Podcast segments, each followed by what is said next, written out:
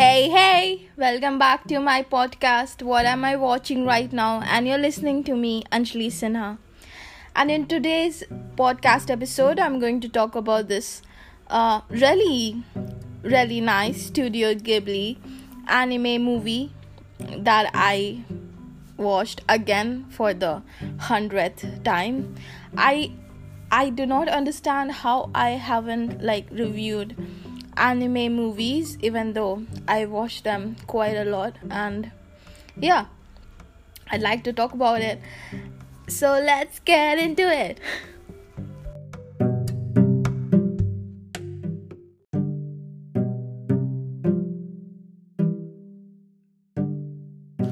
Whisper of the Heart holds a very special place in my heart.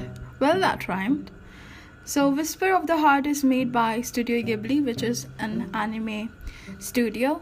If you didn't know that, um, anime is basically animated movies, and it's one of those genres which are like where they mix it up. Sometimes you could get like romantic thrillers, it's basically the same thing as anything. Whisper of the Heart is mostly, I think, romance, kinda, or maybe it could be something else I didn't really know. I mean, I've watched it so many times now, but I didn't really see it.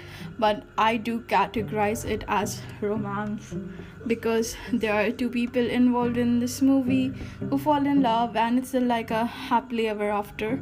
But mm, the genre could be different. I'm sorry. Um, what I just mean to say is it's a very nice um, movie and i keep coming back to it because it symbolizes for me my writing career and also to learn that challenges do come up it's like how you meet them which is very important and how you deal with things with a cool mind there are some parts of the movie that I completely relate with, which because uh, the main protagonist, Shi- Shizuku, she reminds me of me and my own journey. So in the story, Shizuku and her friends and Seiji, everyone is in junior high and they're preparing for their high school entrance exams and Shizuku runs into Seiji, um, I think in the first part, yeah, in the first like five minutes of the movie, and he comes across as this annoying guy. But later she finds out that uh, the guy who was checking out all of the library books before her was Seiji himself, and the guy it's the Seiji is the same guy who's annoying her since the beginning of the movie. And it's like really sweet, nostalgic, reminds you of when you were in um, in high school or middle school or whatever you'll call it. Um, reminds of me it reminds me of when i was in like 8th ninth grade. And it, it was totally sweet. Uh, i also keep coming back to it because it kind of helps with my anxiety or depression. Um, kind of because when things get rough and it feels like nobody would understand me. Like as a writer there's so few people in my life who gets what being a writer is all about even my writer friends. It's difficult because every every person is different than the other and there's not not a lot of people i can go to. Um, and watching this movie makes me feel understood and seen and I realized that um, sometimes there are tough things. Tough things will happen and maybe i'll try really hard and i won't see results which is happening very quite often in my life right now. And it's just a part of life. I just have to keep working harder. And yeah i've just tried to find some solace from this movie. It's so mm, dumb to say that on the internet. But it is what it is and i really like watching this movie because of that. It touches a very soft vein in my heart um because i some parts of my life has been very similar to the one that uh, Shizuku lives, um, minus Seiji, minus her supportive parents minus the grandpa like figure who's also a mentor who encourages Shizuku to pursue her writing career. Yeah, that's that was missing in my life, but like her, I also wrote a book in school and got caught while doing that. And my maths teacher went completely bollocks, and he was super super mad, and he made me come to the blackboard and solve uh, this very difficult algebraic equation. And i got to the second step mm, when he got like super mad he was yay tall? Mm-hmm. not very tall than i was and he got like super mad and i remember his skin getting like really really red uh, he was not an indian he was australian so it was very funny seeing him get all mad. And my school used to follow this very archaic way of teaching like rote learning. They had this methodology where you will push um, kind of copying answers from the blackboard or uh, learning in the sense that you know someone would just remember memorize chapters and things like that and you just write down write that down in on your exams like on your on your examination papers was some like very fucked up Catholic school bullshit. And oh my god, I have so many comments about that, but I would just keep that to myself. It was horrible. Um, it it was so horrible and kind of reminds me of that, like the way the teacher kind of blows up on Shizuku. It really happened to me as well. Um, yeah, so many parts of Shizuku's life was very similar to mine, and that's why it makes for a very interesting thing to watch and i keep coming back to it because for, because i said that was very sweet and nostalgic also uh, i know you didn't come here to hear about my life so let's digress. Um, so the story basically starts with shizuku and seiji not really uh, knowing each other or getting along to Shizuku finding out that Seiji is a Seiji is a good guy and he's the same guy who's been checking out books before her. So uh, they kind of get along by then and then they both confess that they have like feelings for each other but Seiji has this dream where he wants to become a very successful violin maker and for that he has to go back to practice in this town in Italy called Cremona. So, uh, and Shizuku thinks that it's like very bad timing for the both of them because they just found out that they both liked each other and now he's he has to go. And she feels like he's getting further and further away from her because he's so accomplished and he knows like what he wants to do with his life. And in a very nice part of the movie um, Shizuku's best friend.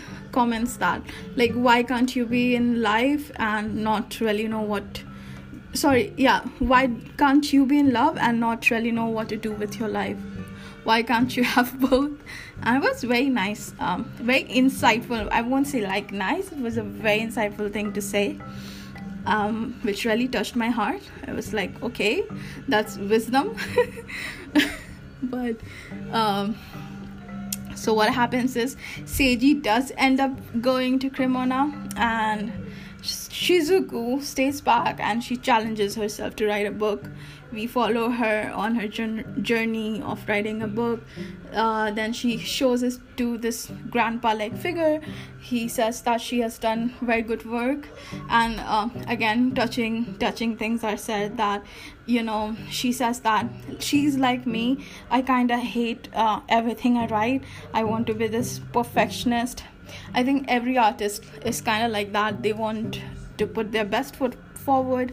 They want to be this perfectionist person who does like four or five passes before they put their work out there. Like i do that. Like i pass do like five edits before i put any of my writing on online even though i know other writers put their first drafts or backlist books on those apps. But yeah that's me and i could really relate with her when she said that like she hates her whatever she has, she has written and it's not perfect and the description sucks and the dialogues are corny and i really like what the grandpa figure said that you know you've worked so hard first of all like be proud of yourself because you have worked so hard in finishing this book. So I I know it it's not perfect, but it's like a gem, like it's like a geode. So you have to really polish it, and it will take a lot of time to even do that.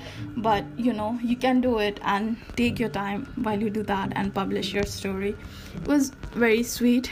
Um, I don't know why it was very sweet. Maybe because it's coming from someone else than your own brain. Because I think on some level we all know all these things but it's very kind to hear that from someone else. It's like you feel seen understood heard and i think most artists crave cra- crave that. Like i crave validation. And i thought and i think that Sh- shizuku really um, really feels validated when that grandpa figure like consoles her. And it was very nice. Um, and seiji ends up coming back and then they confess their feelings for each other. He kind of asks her to marry her which was very very i don't know middle schoolish which i appreciated. And that's when the story ends because it was very funny. It's like you you when you're like in high school or in like 9th or 10th grade you think that the person you meet is that relationship is forever so that's why kind of i don't know it's very hopeful. Um some people's relationships do work out so there's something. Anyhow um i read somewhere on the internet that they're going to come back with a sequel which will probably happen in Cremona because it was in, understood in the movie that um, after Seiji completes high school, he would go back to Cremona and learn how to be um, a violin maker. So it will probably pick up when he's in Cremona, and the story will follow on from that. Probably Shizuku, after finishing high school and college, will go after him to see what's going on in there and yeah and they will probably have their own happy ending which i will totally watch but i'm not sure when it's going to come out. Maybe um, this year or next year probably in september. I'm not really sure. Someone posted that on the internet. And i don't really know japanese so we'll find out when it's coming. Hopefully it lands on netflix because i also watch that.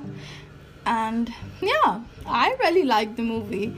And i felt like maybe i should share it with you if you'll probably like it or watch it i don't know. Maybe you'll like it maybe you'll not decide for yourself i guess. I just felt like it's one of my safe spaces uh, on the internet or maybe to watch as a movie and i thought i'll share that today. Maybe it'll become someone else's for a change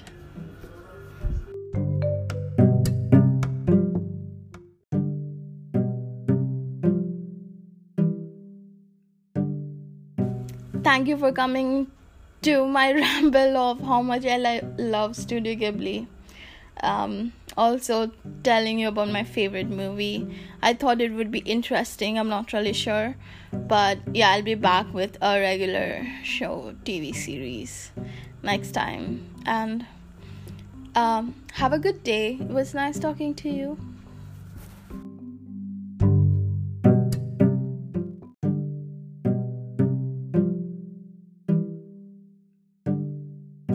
Also, I just looked up in which year this movie came out.